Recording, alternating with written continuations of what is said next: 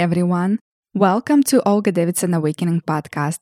My today's guest is Brian Mark Zimberg. He is an inspirational speaker, author of Stop Smile Breathe Be book, and creator of the revolutionary program Access Points, the modern life meditation plan teaching people how to get out of their minds and experience the inner peace of meditation available in any moment. In this episode, we talked about the importance of breakdowns in life, the importance of self care, and also about mind and soul liberation from suffering. Well, I'll stop spoiling right here and welcome Brian Mark Zimberg. Enjoy this episode. Good morning. Good morning. Well, it's so good to see you. Thank you for nice having me. Nice to see you. Thank you so much for coming here and being in our space. So excited to interview you today and ask you all these questions about the awakening. And uh, the awesome. first question is a traditional one. If you ever had a moment of the awakening when your life was separated for before and after? Good question. And first, I want to say that I have a show called Awake Life, right? That we're about to do another season of. So this is obviously something I speak a lot on, which is why you have me here. Yes. And I, I feel like, first of all, one of my one of my roles in this world is to kind of demystify this idea of what awakening is because in some ways it can be such a genre of a spiritual click or idea of what that is. And then somebody else would have no clue what that is. But actually, if we pay attention right now, you know, the word woke coming around, it's like if consciousness is evolving, then awakening is actually for everybody. We all snap out of dreams that we have at night. So it's time for all of us to snap out of it. So yeah, so what I, what I would call in my sharing an essential experience first profoundly happened for me in, in 1996.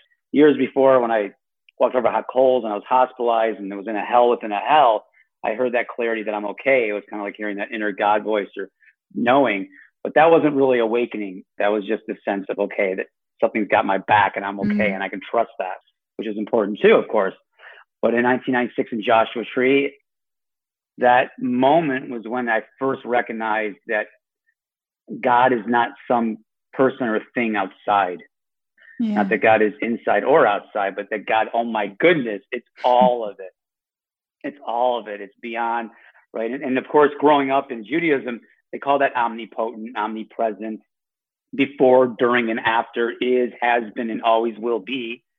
But the context of us grasping that, which is ungraspable, doesn't happen. So, you know, there's that joke uh, God created man in his image and we return the favor right? So we put the attributes of our humanness upon consciousness. But that essential experience, uh, many of you probably listening to the show have had that, where you just like, oh, that's reality. It's all perfect, It's already okay, it's already connected. You're like, you're there, but you're not there. And it's all just so clear. So yeah, from that moment, 1996 on, that really never went away. You could say the mushrooms never wore off in a way. and it wasn't until actually being invited to direct inquiry after years of seeking and trying to get that feeling back or have more of that feeling or maintain that feeling, meditating three hours a day, reading book after book, workshop, and just seeking more of that enlightenment, where I finally discovered a deeper experience of that, which is really just sitting and not following anything and recognizing that if we don't try to get to it, then there's something way more profound than just really our, our own being, our own presence. So mm-hmm. that was an awakening to the Tao or this totality. But initially, most people will have that essential experience, and then it's awakening. So it's not like it happens one time. That's what that's what a misnomer in this community a lot is that uh, this was my awakening and now it's over, or I'm awake and then you move on. That's only the mind ego that would go, okay, uh, this has happened for me, and now this is what it means for me later. But actually, awakening is fresh and right now the ability for us to shift free from the paradigm of mind or survival or separation paradigm and actually be in reality. So when we recognize that reality, the question is like, how do we actually live that reality? You know? Yeah. So yes, I've had that, and that was a life changing moment. If you haven't had that in the audience, you're listening. I have people inquire into two things. One, have you ever had a moment in nature where you're just breath inspiring, awe inspiring, your breath was taken away, and you're just like, oh, you're in awe.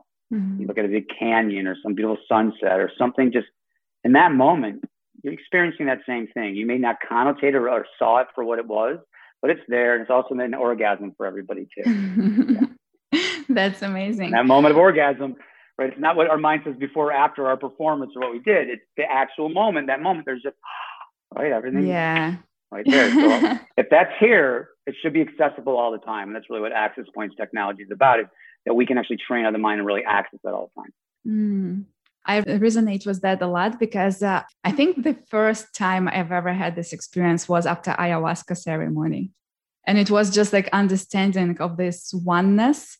And uh, later, I got certification in yoga and I studied a little bit of Hindu religion. And uh, they talk about this Brahman God, which is everything. And they have different types of gods. They have individual God, which is Atman, which is consciousness within you and they have brahman which is everything which is beyond the universe and which is so big that it can't even fit within our minds because it's just yes. it's bigger than our tiny mind so yeah this is really inspiring and uh, you're right like the most important thing is to integrate that and to be able to get into that state on a daily basis through whatever works for you meditation or just going to nature.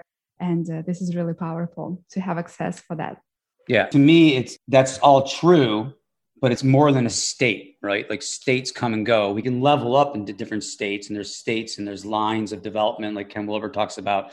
But the, the directness of consciousness which is really you're conscious right now so we don't have to look far for that. It's just mm-hmm. being able to unfledged by the mind's labeling dissecting problem solution, the idea of this me story that's constantly going on, free from that and free from the battle with our emotions. It's not that it's being out of body, those can be experiences people have, but there's beyond a state, there's a directness of consciousness. And consciousness is expansive already. It's already limitless. If we just if we really explore, we'll discover it's already right here, already connected to us, already at peace, and already limitless. So everything we're seeking for that we really would want in life is actually already here right? So that's so it's it, it seems like a state, and there is a frequency, and there's a raising of that state becoming more and more permanent, or as you kind of deepen in awakening.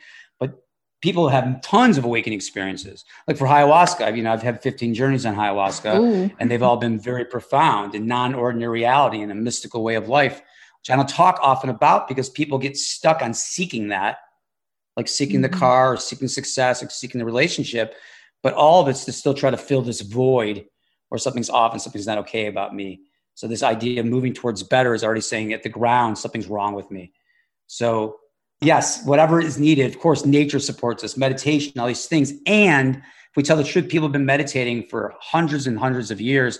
And how many people have actually in their daily life can just live from that space? Mm-hmm. And so, mm-hmm. what I'm interested in is not just people awakening, but actually living an awake life and recognizing actually there's nothing you have to do to live that. Actually, that there's a shift that you can become aware of. And as you, that shift is so slight, it's not even the word shift. The shift word shift is too big. but a direct noticing of my attention stuck in my thoughts and my attention can be with awareness itself. That itself, and what we share in access points, is freedom, is meditation, is awakening, is life. That is the only true reality and is our source. And if we come from this I am that I am, then we can naturally flow into what it is to be human not based on the survival paradigm or the limitations of you know the battle anymore Absolutely. so so meditation may work for you meditation may not be for you right mm-hmm. because you're a unique individual your unique dna is you but also the seeking to think that x y you know and z are going to be the things that get me more there or allow me to get in touch with that yeah they get in touch with that but then all of a sudden you get smacked by the mind and it's gone again so then we have to jump on the wheel and seek it again. So it's actually in this idea that anything or condition is needed for freedom, where that paradigm of seeking and avoiding continues to maintain us really in a loop of in a loop of some sort. Any kind of ceiling. When I'm working with the uh, high level executives and entrepreneurs, I'm working with spiritual seekers or people who are really with some mental illness going on. It's some dynamic of seeking and avoiding, which is the flip side of the same coin, mm-hmm. where suffering is rooted. This is the root of suffering. The root of suffering yeah. is that that when my tension's with my mind, I'm in this do have be paradigm. So I have to do something to have something to be something, right? So do the right thing, get to have love from your, your parents, be happy. Do the right thing, have the right relationship, be loved. Do the right thing, have the right job, be successful. But being is actually first. So this isn't really, mm-hmm. I'm saying it's not really a state or thing we can get to, is because it literally is already what's happening. Everything that I'm saying, you who are listening, your synapses is firing, your cells communicating right now is all coming from the unknown, from being first. So it's just snapping to reality. Alignment is actually just coming to the way it's really happening, which is being and then into doing. So it's releasing and unlearning. We had to be conditioned. We had to believe ourselves separate. But the next evolution of being a human being is actually to let the mind finally be seen for what it is an operating system, an organ, a powerful mm-hmm. one, but pales in comparison to the infinite intelligence of life which we are directly sprouted from and connected to and and created by and loved by and given by. And there's no other you and your unique dna so once we stop having to survive we had to do that right? Uh, do you have children? Not yet okay so like like my, my children right if you have children everyone then you know like you, you your parents get excited when you know your name right my son knew his name yeah you know your name right you're noah so it's not like believing our thoughts and, and buying into the story of my mind's telling me in this narration, like I'm the lead in my movie, and that's always going on, and my attention's always there. And therefore, as science says, 90% of our thoughts are regurgitated, all from the past, 70% are negative. So where's mm-hmm. that ceiling? Where's that same seeking, avoiding going on is some limitation based on a fear of that void. Mm-hmm. And as long as we keep running from that, we'll keep just being identified as the survival animal. But we had to identify first to believe ourselves to be human, to develop our personalities, to be here in the world and see each other, or we couldn't be existing in separation. We would just be yeah. like like a baby, like a marshmallow, like floating around all the time. right? Yeah. But now it's time for to evolve. So what I mean by demystifying the idea of awakening is a lot of people have myths and ideas of what they think that looks like. It's going to be I'm going to become a light body. I'm going to go to 5D. And then I have students coming in saying, I was in a quantum course and getting to 5D, but then my mind's like, I'm, I got more neurosis because I'm like, maybe I'm not going to make it to 5D. My kids might get lost, stay behind in 3D, which is the whole point is that reality already loves you and everything is actually truly okay. Mm-hmm. So when the mm-hmm. ground of safety and okayness is served, then we stop operating in survival. We just don't know what that looks like. Most human beings don't know what that looks like. Some people have tasted it, right? We've had moments of this recognition, but to actually finally stabilize in that, that's me almost like at the beginning, right? Mm-hmm. The awakening is the beginning. And then since it's ing, there's no end to this falling into ourselves, self discovery, releasing, shedding layers of lies and paradigms in the past, not fighting against it, but finally just like taking stuff off and being like, yes, yes, yes to you and to life. That's right. Yeah. We spend so much time living in future or in the past, but we forget about present and about where we are and about being grateful for being where we are. Yes, for sure. And if we have to remind ourselves to be grateful, then it's still about the mind. So if you get mm-hmm. what I'm pointing to is that that's true, but if we're trying to be present, we're having to practice being grateful all the time. And if it doesn't work and it works that's sometimes, true then we're still in that same loop. Mm. So there's a way to actually start to receive our breath, to notice that inhale keeps returning. Just notice right now, if everyone just pauses for a moment, just notice. You have to close your eyes if you're driving, whatever you're doing. Does the inhale keep returning? Now the mind will just say, yeah, who cares? Blow it off. You can actually just let your attention just notice the receiving of your breath.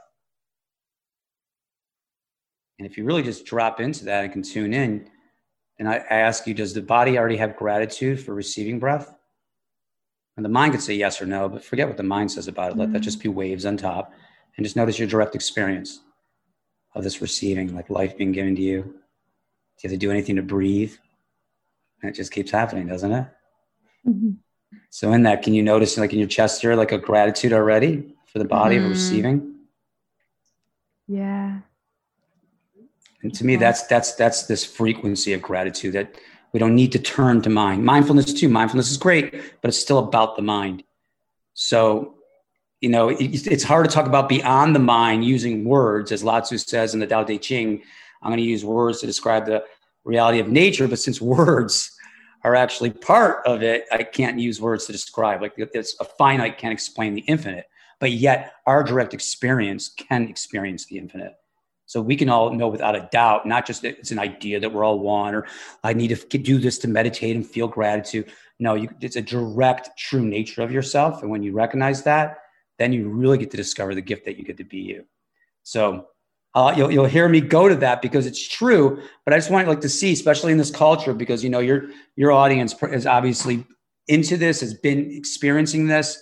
So if we think awakening looks a certain way, then we're going to follow that myth, mm-hmm. and we're going to seek that, right? If we still think it has to be based on if you get, you know, stack your green drink and your mantra and your meditation and like you got to just get it all perfect and right. Mm.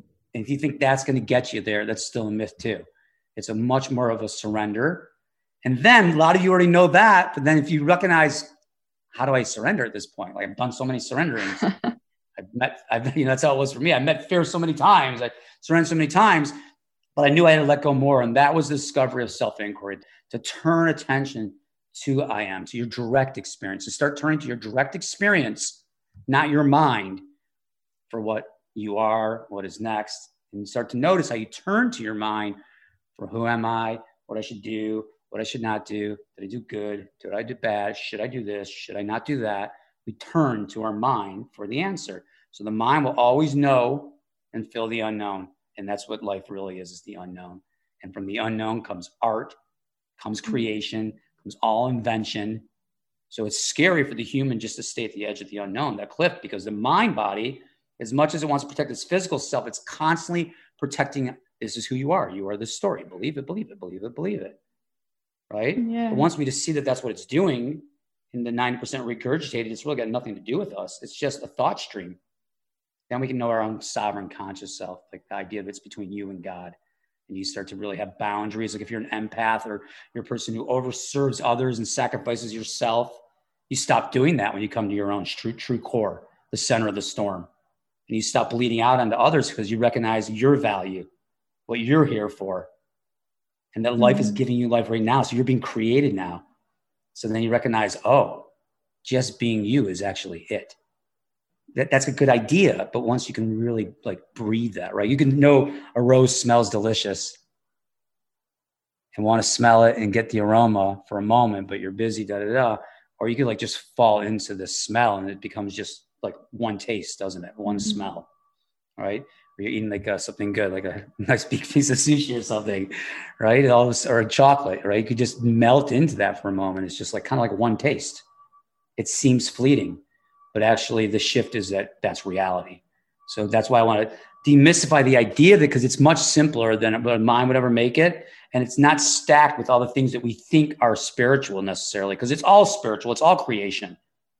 Right. And people have people of all different walks of religions going through access points process. That's why it's like a technology, because all of us have the right to come to ourselves, to come out of our snap out of it, right? To come to our senses. And mm-hmm. as we mm-hmm. do that, then the war out there will come to its senses too. Like the only way my kids are going to live in a world that's going to be functional is to recognize it's not going to happen in the us and them division paradigm, separation paradigm. That's where the narcissism is the number one religion. Everyone's me, me, me, me, me. Even the the me, me that wants to help the world is still can't help but being self-centered on me until they recognize what it really is to be cosmic centric or world centric at the very least. This is so liberating. I love this idea. Thank you so much for sharing. And uh, I would love to hear your story. How did you become a, a teacher, a coach? And uh, I know that you were very successful as an actor in Hollywood. And then one day you just decided to leave everything and completely change your path. Yeah. How did it happen? So I won't go into my long story. You guys can read my book a little bit and we can do another thing on that. But, you know, I was raised around self help books everywhere. My parents were like self help and diet junkies, right? Always going up and down in weight and also how to grow. So Wayne Dyer books and neurolinguistic programming. They were some of the first people to about Anthony Robbins. So, well, oh, yeah, well, back then we called him Anthony Robbins, but yes, Tony mm-hmm. Robbins. Mm-hmm. Back in the day, it was Anthony Robbins, I think, in his early books. So, yes, Tony Robbins. And yeah, so I had this belief system that I could do anything, and I was that was the lifestyle already, right? So that was my conditioning. Of course, in that was the needing to prove myself and feel like I'm okay, and the awkwardness. If you look back, all that occurring, but this, this overall mindset, right? People think mindset is important, and it's hugely important. But before mindset, even more important is actually your own freedom, right? So walked over hot coals at 18 years old, Anthony Robbins, and just kind of lost it. But I didn't lose it. I dropped everything and I recognized if I look back, what happened to me then, which is really important right now, okay? Because what's going on in the world, um, I'll come back to the story, but it's just an important thing to see is that what's going on in the world with COVID, Me Too movement, right? I don't even want to call it Black Lives Matter because I think that organization was ridiculous, but this, but the recognition of of how horrible we've been to one colored skin, a race of people, and so on and so forth, and what goes on in this division and this whole thing that's happening is really the shadow coming up in our faces. And the Kabbalah sages say, where the greatest shadow rises, so does the greatest light.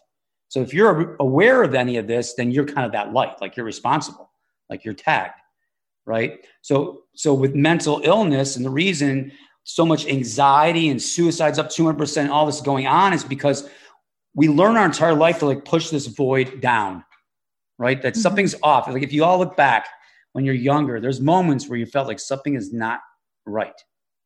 Something's off about me or the world or my family. And that no one tells us to explore that. That's just pushed under the rug. Mm-hmm. That void, and we're told these are the bad emotions. It's all just pushed away. So the, the more we resist that and push this away, we push it away to run to the good, you could say, and to propel into separation. But at some point, you know, that dam's going to break. And so that dam mm-hmm. is finally breaking now. And until we can actually embrace the yin, the yang of ourselves, the dark mm-hmm. and the light of ourselves, we won't know wholeness because wholeness is not a imbalance or something you get to. You're already whole. Life is already whole. The delusion yeah. is that it's not. The delusion is that there's someplace you need to get, do, or be different than where you are being and doing now. And, and it's not. So looking back on this, this was a spiritual awakening actually that happened to me then. Mm-hmm.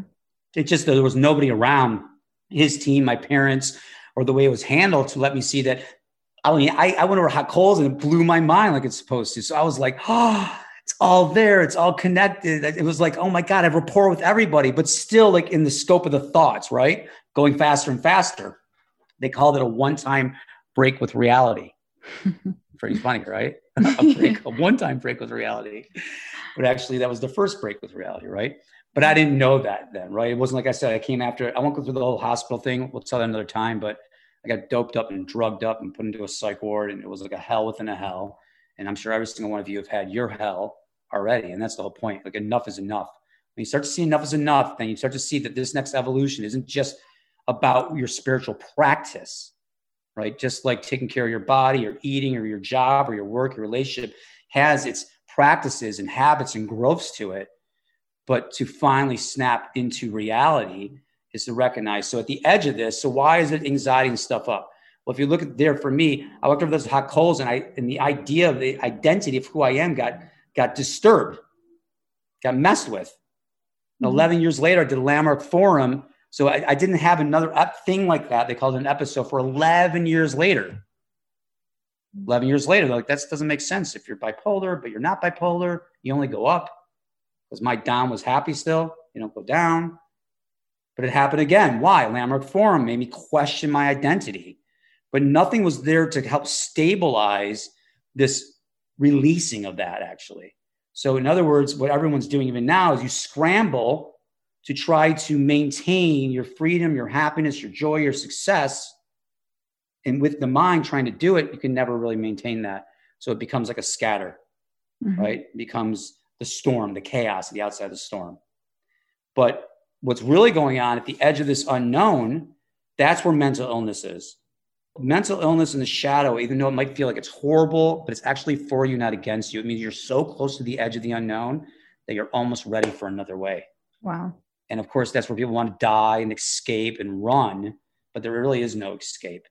So the ability to finally be with yourself and face that edge is to mm-hmm. face the the fear of fear, fear of anger, fear of unworthiness that the ego is running from, which is like a dynamic. It had to run. It had to run from that to keep creating separation. But we don't need to keep running with the operating system, the animal anymore. We can stay in the fire. And once we have the ability to just stay at that edge, then there's this trauma and drama that wants to release. So, so those moments for me were actually spiritual awakenings, right? But I didn't know them as that, and I didn't live from that until the Joshua Tree moment, right? So it's so very so very important. So like I had these break breakthroughs, and okay, I'm okay. In, in, the depths of that hell within the hell, I heard God say, You're okay. You're to get out of this, Brian. You're fine. I was rolling back and forth like in a fetal position, just saying, I'm to be okay. My dad came and got me out. And again, I went to college. Everything's fine. 11 years later, that, that happens again. But this time I go into UCLA hospital and it was like camp. I got to play basketball and smoke cigarettes and do art. And I'm having this inner clarity that's going on that later on I'm balanced by all means, and other people are having mystical experiences around me also. So then it shows itself to be non ordinary reality because I can't be crazy when 10 other people are involved here, you know? Mm-hmm. And doctors have me on meds balanced. So we start to see that life really isn't what we think it is. But the point is, if someone had the ability to support me then, then I would have let go of the mind. And that's where we are now.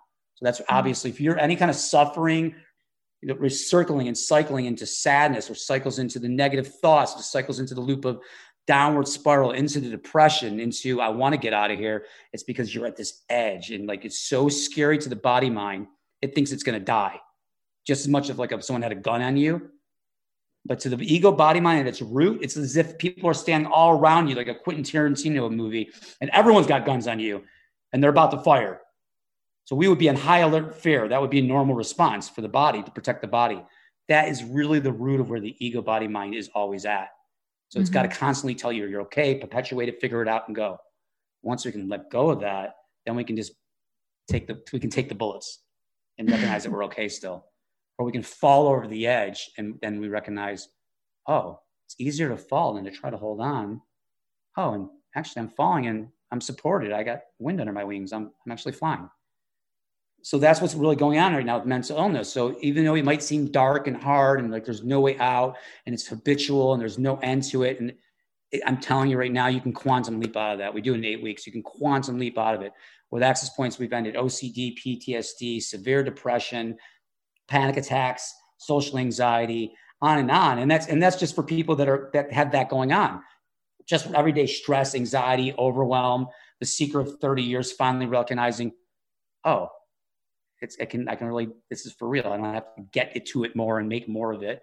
And entrepreneurs just busting through ceilings. But at the end of it, if you really get to be yourself, then you really get to create. And that's that's the joy of life, is this movement into giving life and giving good and giving creation, right?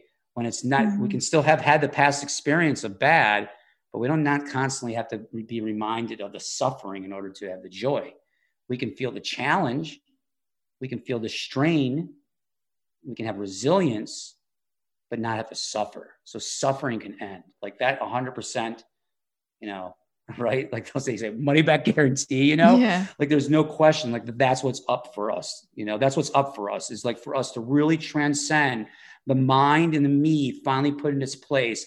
And then we can really start to play ball. Okay. AIDS, okay. Cancer, okay. This, whatever's needed together. If we all had that mindset, we would take care of everything, wouldn't we? Absolutely. Right? We would take care of it all. So what happened to me in Hollywood, I in, in Hollywood, I went, uh, made a film, raised the money, wrote a script, uh, had a second script. Leonardo DiCaprio's management company, people signing me. We're, we were talk, talk of town for a little bit. Then we win top 10 Toronto Film Festival. But in between that, I took the mushrooms. Okay. So I had that experience. And then I'm in the high of it. I'm going to parties and people are screening our film and stuff. Didn't get bought yet. So everyone kind of went away. But then Toronto were top 10 in the film festival and everyone came back.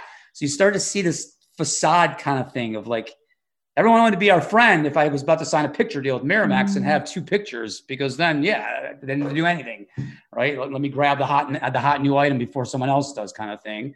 And then maybe it's not happening, then back. So that contrasts to like, oh my God, everything's okay. It's all connected. I want to know about that. That was where it got to the point where I couldn't keep promoting me at that point. That's just where I was in my journey, you know? I mean, literally, and as an actor, you have a head. Nothing wrong with being an actor, guys. I love that. I'll, I'll do it again one day. I love acting and I love uh, the arts and I love all that. But at that point, for me, it was like I'm literally promoting a headshot of Brian. It's all about me, right? And that me was at that point kind of nauseating. so I wanted to really discover what was free of that me. And the, the joy of it is that you get to be you. That, that's the weirdness of it is instead of me, instead of like, imagine you're just the narrator. Imagine there's like, take away the rest of the movie and there's just narration.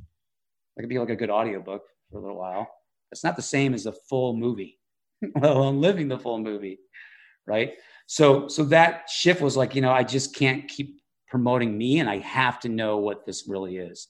I want to know if is this real or not real? Is it some bullshit or not? Is it just some uh, trick of my mind or not? Right, all of it. I had to really see how what is the mind? How does it keep my attention stuck in it? How does it work? How does it operate? And in 2002, I met a, a Gangaji, and she introduced me to Ramana Maharshi's self inquiry. And so, after all the seeking and letting go, it was finally letting attention shift to being, being with the weakness, being with your emotions, mm-hmm. being with that fire. And then this chord or this focal point that me is this, my body, me is this idea of myself. If we really investigate that I, you can't really touch that I. You can't really find the I. The I is always coupled with I am man, I am a woman, I am Brian, I am right. So before that is freedom. And basically, it takes us finally willing to embrace ourselves and really choose to love ourselves. And mm-hmm. many of you may think you know what loving yourself is at this point. But if you take a look, you're doing some technique or way or conversation with yourself to love yourself. And that's still more of the battle.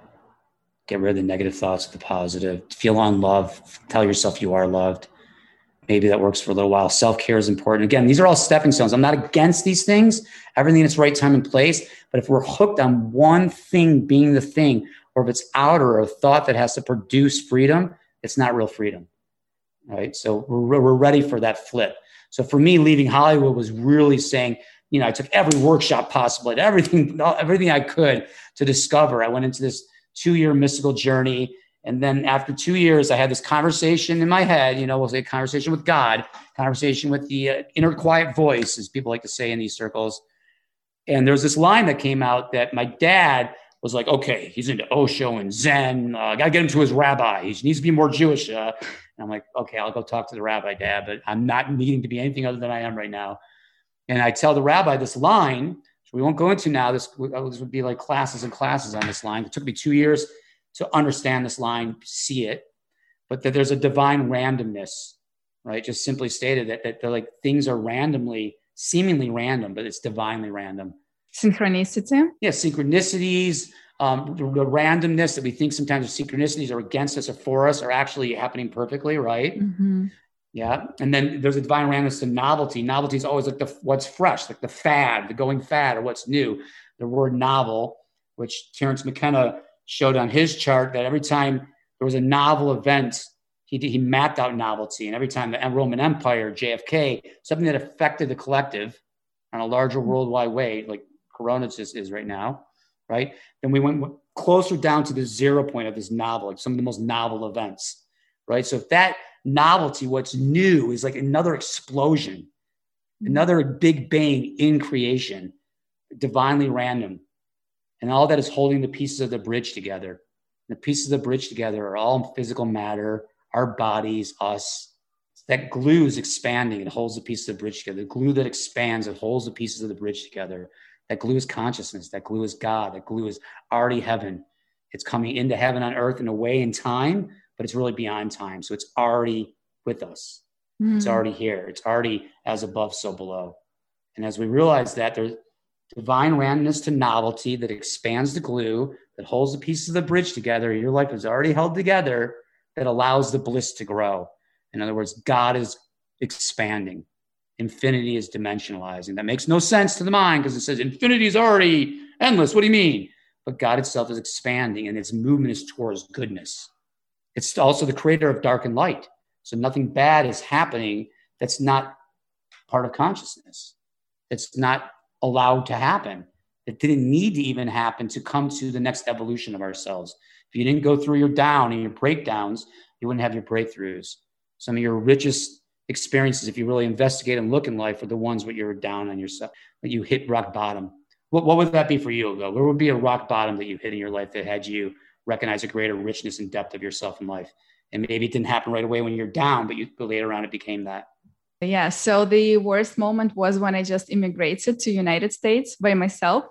I moved to New York with $200 in my pocket.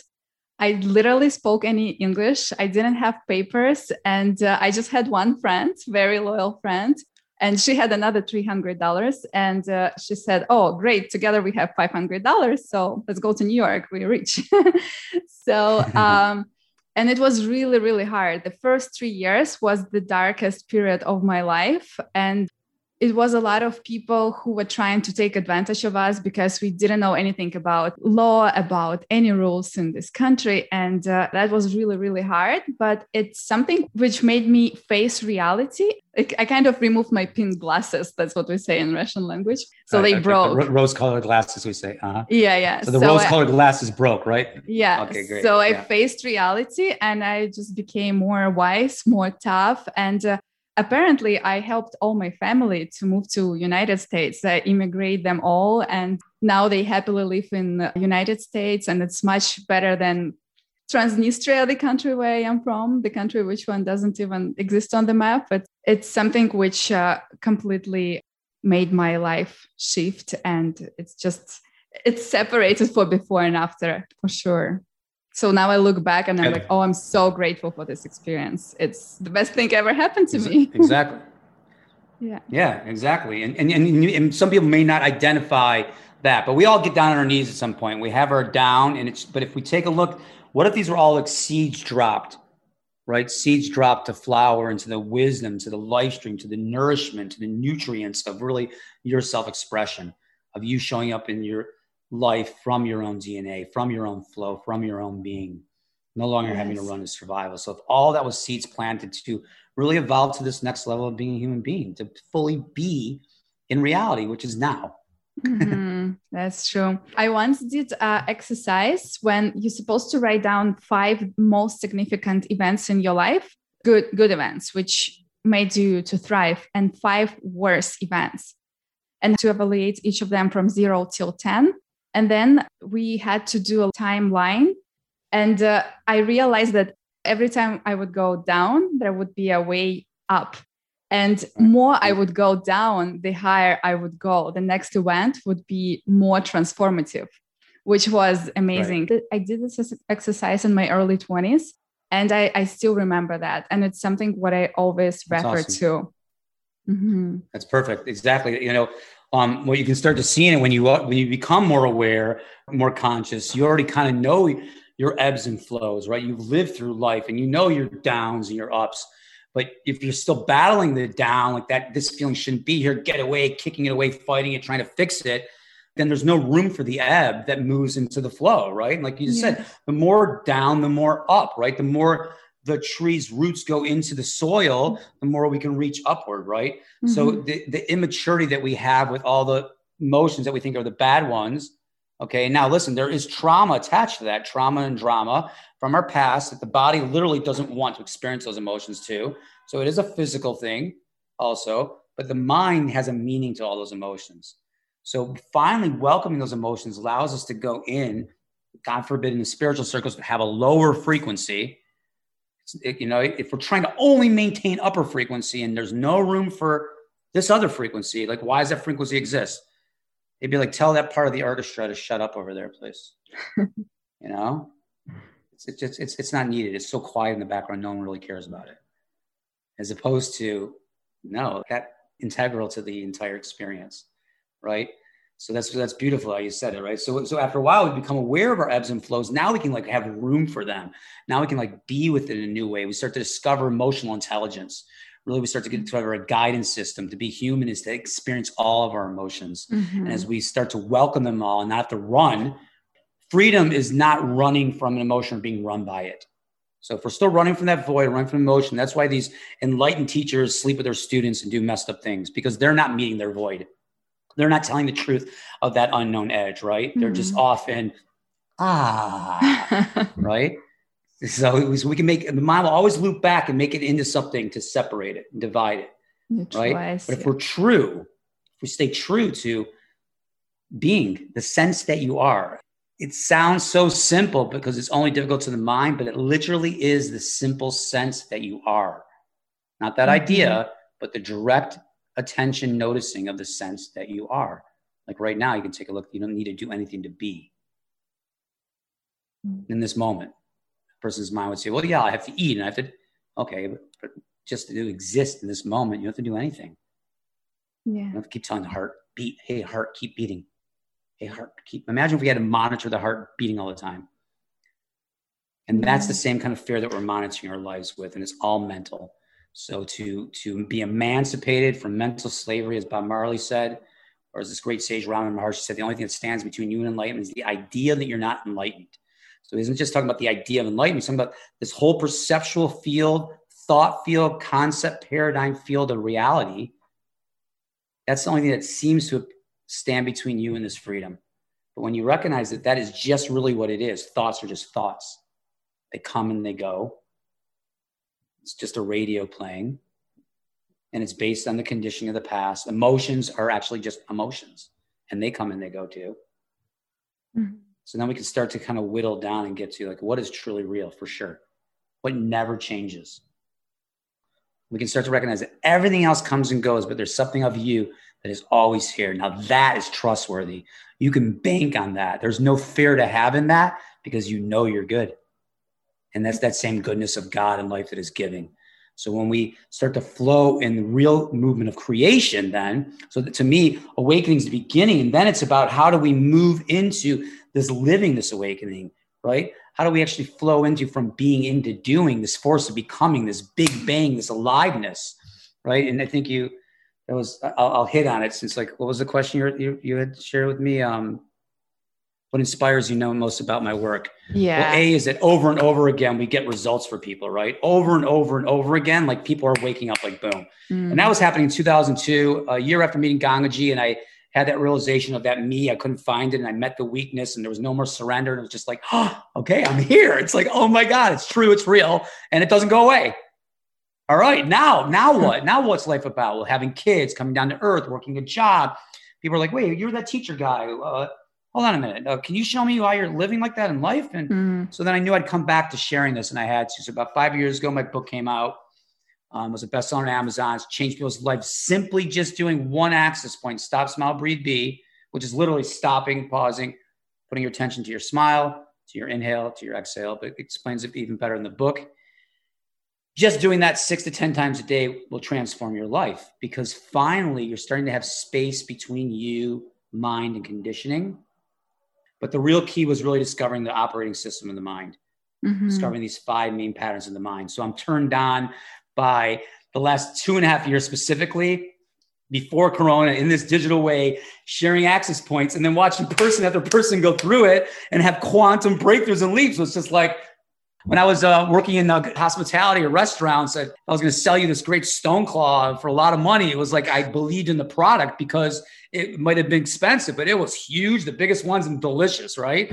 So, of course, awakening and people coming to reality where the idea of peace for yourself and peace on earth will come from for my children, for your children, for the world, for us to really go to an age of abundance is that. So I'm all in on that. Sounds like you are. Probably most of you listening are but it's time for your suffering to end.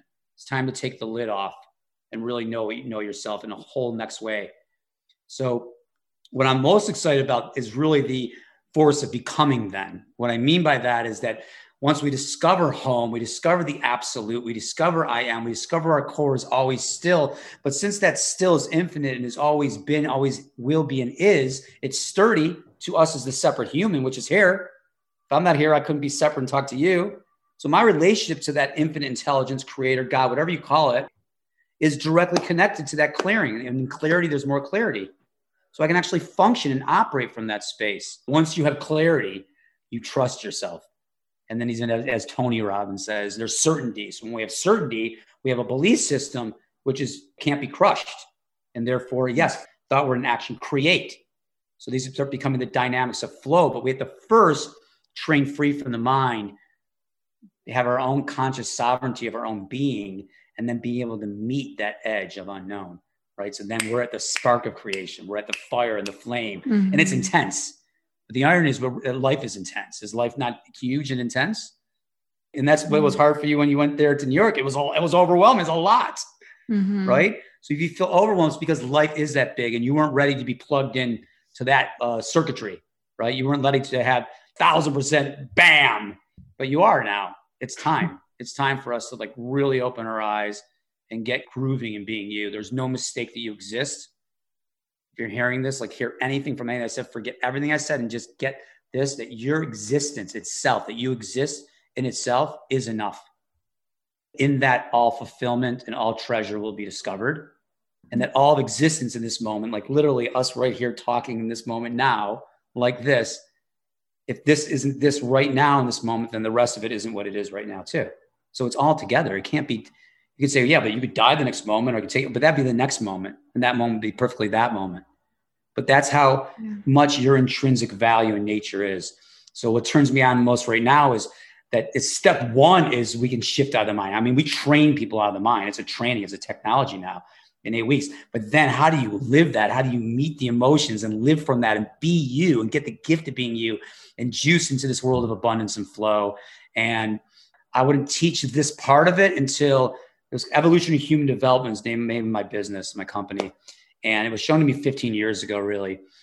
First part, awakening, shifting free from it with self inquiry and everything, and then coming into this creative flow and manifestation. Now, I had to see, okay, well, God, show me this vision is going to be true before I'm going to help show other people too, right? Like the fake guru that doesn't know how to actually live in, they're teaching others how to do it, you know, that kind of thing. So, like, mm-hmm. but now, you know, three years in, trusting the unknown, not knowing where money comes from, and it keeps coming, doors opening. You start to recognize that you don't got to kick down the doors that are closed. They're closed because they're closed. The right doors open. We're in this together for real. And when you can trust yourself in that way, oh, I cannot wait to see how you allow yourself to show up into the world. And if you just pay attention now, it's not necessarily about the next job that you do or the new career that you'll have. Those two, those will sprout from here. But if the purpose of your life is you now, literally the purpose of your life is you now, as you start to notice that, you become more purposeful. Life becomes more full, more meaningful. And when you're that full, you overflow. And that mm-hmm. overflowing may just be at the job you're at right now, but finally recognizing outside of the worry and concerns of what others think about you, what's right, wrong, good, or bad, you can relate to the circumstances and others with the joy of being with them, the joy that you get to be with them, that they get to be around you, that you maybe get that that moment is, is that sacred. And it's not just saved for some sacred place somewhere else. Mm-hmm. Right. So I get people who've done ayahuasca 30 times, but yet they're still seeking and suffering too. Right. So anything can become the next, uh, I think Joe Rogan says, right? Like uh, addiction to drugs, people can become addicted to a hamburger, right? We can become addicted to working out. We can become addicted to our spirituality, which, by the way, sorry, but most people in spiritual genre are addicted to their spiritual search. They've identified as a seeker, and it's better than thinking that life was suffering and hard and, and one sided and only about the physical but then we start to take on the, the new identity of um, spiritual, and this is what it looks like. But the truth is, freedom's for all cliques, all genres, all humans, all religions. Freedom's for everybody, and we can never really speak it or capture it. It's coming home to your direct experience. So, mm, thank you. So that's so what much. turns me on now. That's that so inspiring. but you know, when I when I get rolling, I go. I love it. Yeah. And uh, uh, you mentioned that self care is really important. And uh, how does your daily routine look like? And what's your number one daily self care habit? So, to me, again, self care comes first down to the root of directness, right? So, my the moment I awaken, I'm receiving that breath. The moment I awaken, there's a uh, actually a prayer in Judaism, which I only didn't recognize until years later what it really is saying is that it's called Modeh Ani, but it's the thank you. My son says it in English now. Thank you, God, for putting my soul back in my body. Thank you, God, for being alive, right? Which is great. To say those words is better than not to say them, everybody. Like to say, I'm mm-hmm. grateful for my wife, I'm grateful for something that stimulates a nice frequency. Why? Because there's no lack or need in gratitude. But to wake up and yes, say that, but also but to receive your breath, to start to mm-hmm. recognize the gratitude of your own existence that's always first. And that's not just first, that's really continual. But for sure, throughout the day, you can consciously be starting to align that, receive that frequency. Then, so then self care is telling the truth of who are you really? What is this one self? Who are you really? What is the self that needs to be taken care of? And maybe that self is already cared for, So then naturally from that space of where there's an innate self-love, power, caring, then we pay attention enough to take care of ourselves too. So like right now I'm working out again. I haven't worked out for years, years quite continuously physically. I, am doing P90X again, but I also know my ebbs and flows. I get in great shape, come back down, get in shape. Now someone could say, well, that's a pattern, just rewire and fix it. But I don't pick up the whip to think that I should be somewhere different than I am. Also knowing that I'm moving towards a higher level of optimization. So now there's not whipping myself to work out. There's a pulling towards getting mm-hmm. the body into this next level of my evolution. So self care comes to paying attention to yourself. Mm-hmm. So your core self and then your outer self. So then, of course, what you eat, taking the bath, knowing to take time alone for yourself. That's a big one. I was just talking to a client today. You may not think you have time. You may think there's so much going on. You have children, work, business, bills, all this stuff going on, your dreams, your aspirations, you're going after it all. Taking time for yourself in nature, like you were saying, right? Meditation, but just the act that you would take time for yourself all of a sudden in that we start to discover that there's way more time than we think right? That there's way more time than we think. And as we take space for the things that really are our heart's desire we start to discover oh there's room for all, all this other thought i had to do thought i had to do was part of the static. Yeah. and there's a direct or clear way to quantum leap into the things and the fruitfulness of your life in the garden. Yeah all the noise disappears. Yes absolutely that's mm. right. You get to live you. You get to live you. I mean, isn't that isn't that good enough? Why is that not good enough? Only based on comparison. The dissecting is one of the patterns, right? So these five main patterns, you can read about them in my book, Stop, Smile, Breathe, Be. But when these five main patterns, when we start to see them, after with a couple thousand people, we start to see that, oh, once we just see these five main paradigms of how the mind keeps attention stuck there, we actually stop being identified with the mind. So you may have heard from Eckhart Tolle or great teachers that you're not your thoughts but yet, how do we actually cut the cord? How do we actually let go of ego identity? And that's really where Access Points, not just the shifting, but the seeing these patterns of this operating system allows us to literally let this mind be clear for what it is. We objectify the mind, therefore, we are the awareness of that. Therefore, we can have to stay aware of the mind all the time. I'm watching my thoughts, I'm witnessing my thoughts, and being mindful. That's good, stepping stone, but we can just let the mind go. we can just not mm-hmm. believe it anymore. Use it when you need to. You know, it'd be like walking around with that guitar behind you and have to always strum it every time you talk to everybody, all the time. You can never get away from it. You just have to always strum your guitar and talk. That'd be fun for a little while, and after a while, might not be fun. Like when you're doing, don't want to go swimming or make love or do something like that. Probably wouldn't want your guitar on top of you. Yeah, thank you so much. And uh, uh, please share with us um, about your book and uh, about the Access uh, Point program and where can we find you? What is that about? And uh, how our listeners can find you and your website, maybe Instagram. Well, first of all, I just want to say thank you. You're awesome, you know, and, and, and that you, you took the time and the organization to care about your audience and to you, you took the time to actually find out about where like like my past and you just like hey, I want to interview this guy. He's, you, actually took the time, so, and, and, I can see that in the deliberateness of your questions and stuff. So I just want to tell you, I appreciate you, and that you're choosing to do this podcast on this topic means that you care. You're showing up in yourself. So mm-hmm. after this, I look forward to us getting to know each other more and hearing about you and what's coming on in your life, so I can collaborate and support in that for you.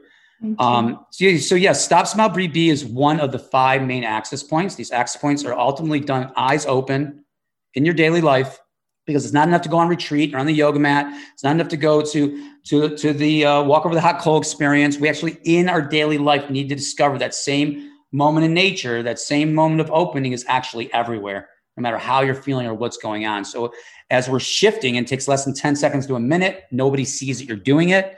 Right? Meditation does not have to be. I have to sit down for 30 minutes.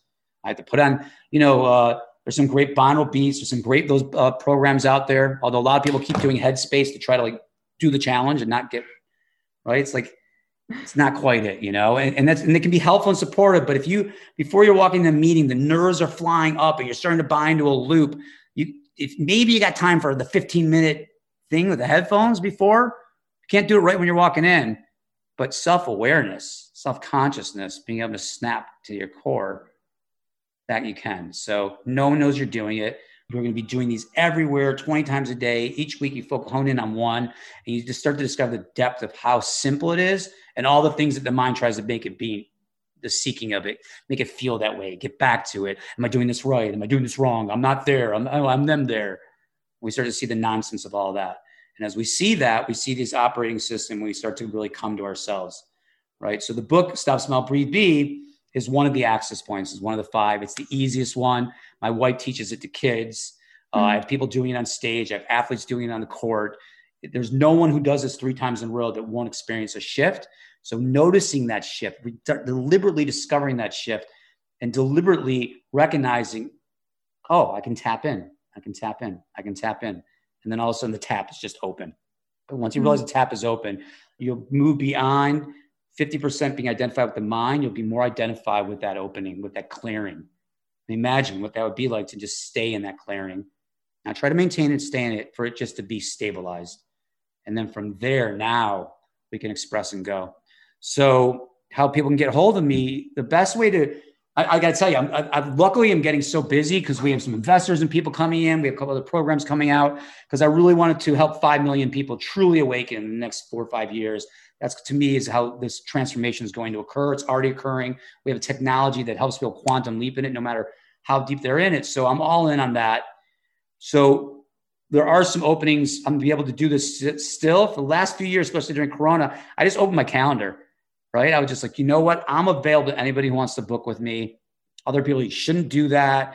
It doesn't give value to what you have to offer. You're too available for people. Well, but now I'm, I am getting so busy where I'm about to even stop taking on private clients because I already have too many, and I'm, my life can't just be hour to hour with individuals, mm-hmm. right? So Access Point starts every week. You can come in, but right now, back like in the old days, we meet each other and see if we want to work together mm-hmm. right? So here I'm sharing because you're interviewing me, but it would be taking a look at Olga's journey, like we started to do a little bit there, and seeing your consciousness evolution. Where were these realizations of these openings? Where did you slide back in and get stuck? Where are you now that seems to be in the way? Because it only seems to be in the way. Nothing's really in the way, right? They're veils. And once the veils are clear, then we see through, right? Mm-hmm. So we mm-hmm. come to our clarity. So I offer people clarity sessions right now at brianmarc.com forward slash private. Um, that will still be with me now. At some point, there may be with other coaches as we're as we're kind of growing this outward. But that is with me now, and eventually we'll have a button you can just click to purchase it. But I like to meet with people and see make sure that we're in alignment. I, I'll refer you to somebody else if I don't think the work with me is right. And now there's a couple options. I have a program called Frequency, which is much more somebody who's already had this awakening experience and wants to really get into this creative principle and start to vibe in their frequency and their creation flow. Um, that's a beta that I'm only doing with private people. I'm about to open up. So we'll see where people are at. We can see where they're on their journey, if there's clarity, and then there's connection and alignment. I'll, I'll, by all means invite you in.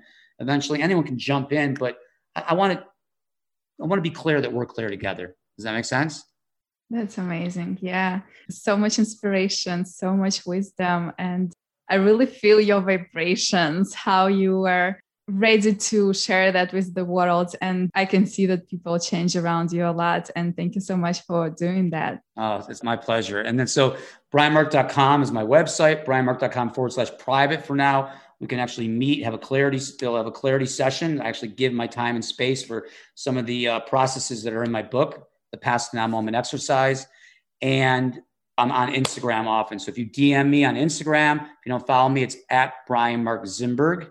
B R I N M A R C Z I M B E R G at Brian Marc Zimberg. So you can always DM me there and on Facebook or email me at brian at brianmarc.com. Okay. So that kind of covers those bases. yeah. Awesome. Thank you. Thank you so much. Thank you, Olga. I appreciate Thank it. Thank you. Bye bye.